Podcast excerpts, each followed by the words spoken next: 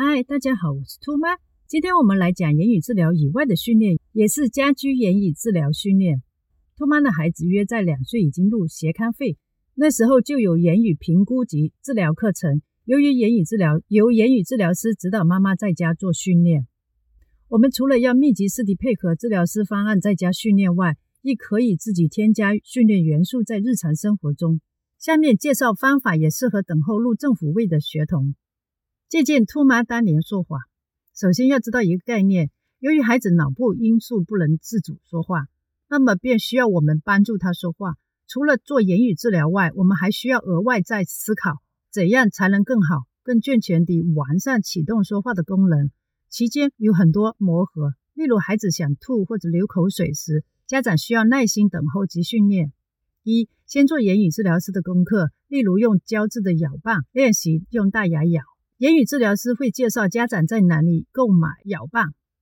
此外，我们有需要帮助孩童按摩咀嚼肌，以便启动它的功能，可以柔和地按摩、揉搓。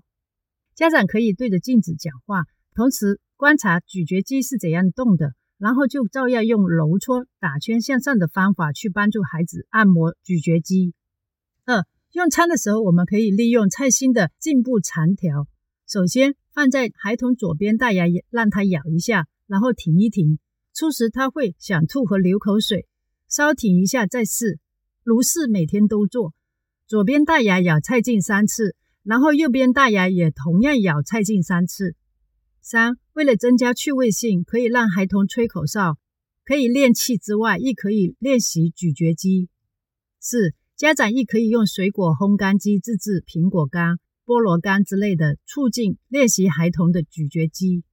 五、口琴练习，由于口琴能吹出不同的音调，吸引孩子尝试，但开始时颇难吹出声音，家长不可操之过急，慢慢等候孩童进步。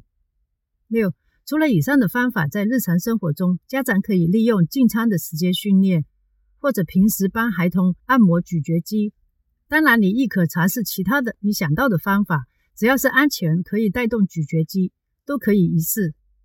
总结本集内容：一、明白一个概念，如孩童咀嚼肌没法自主启动功能或讲话词法，除了完成治疗师功课之外，家长是可以采取技巧来辅助咀嚼肌启动。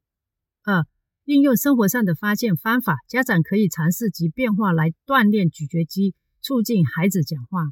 三、以上方法交替进行，增加训练的趣味性。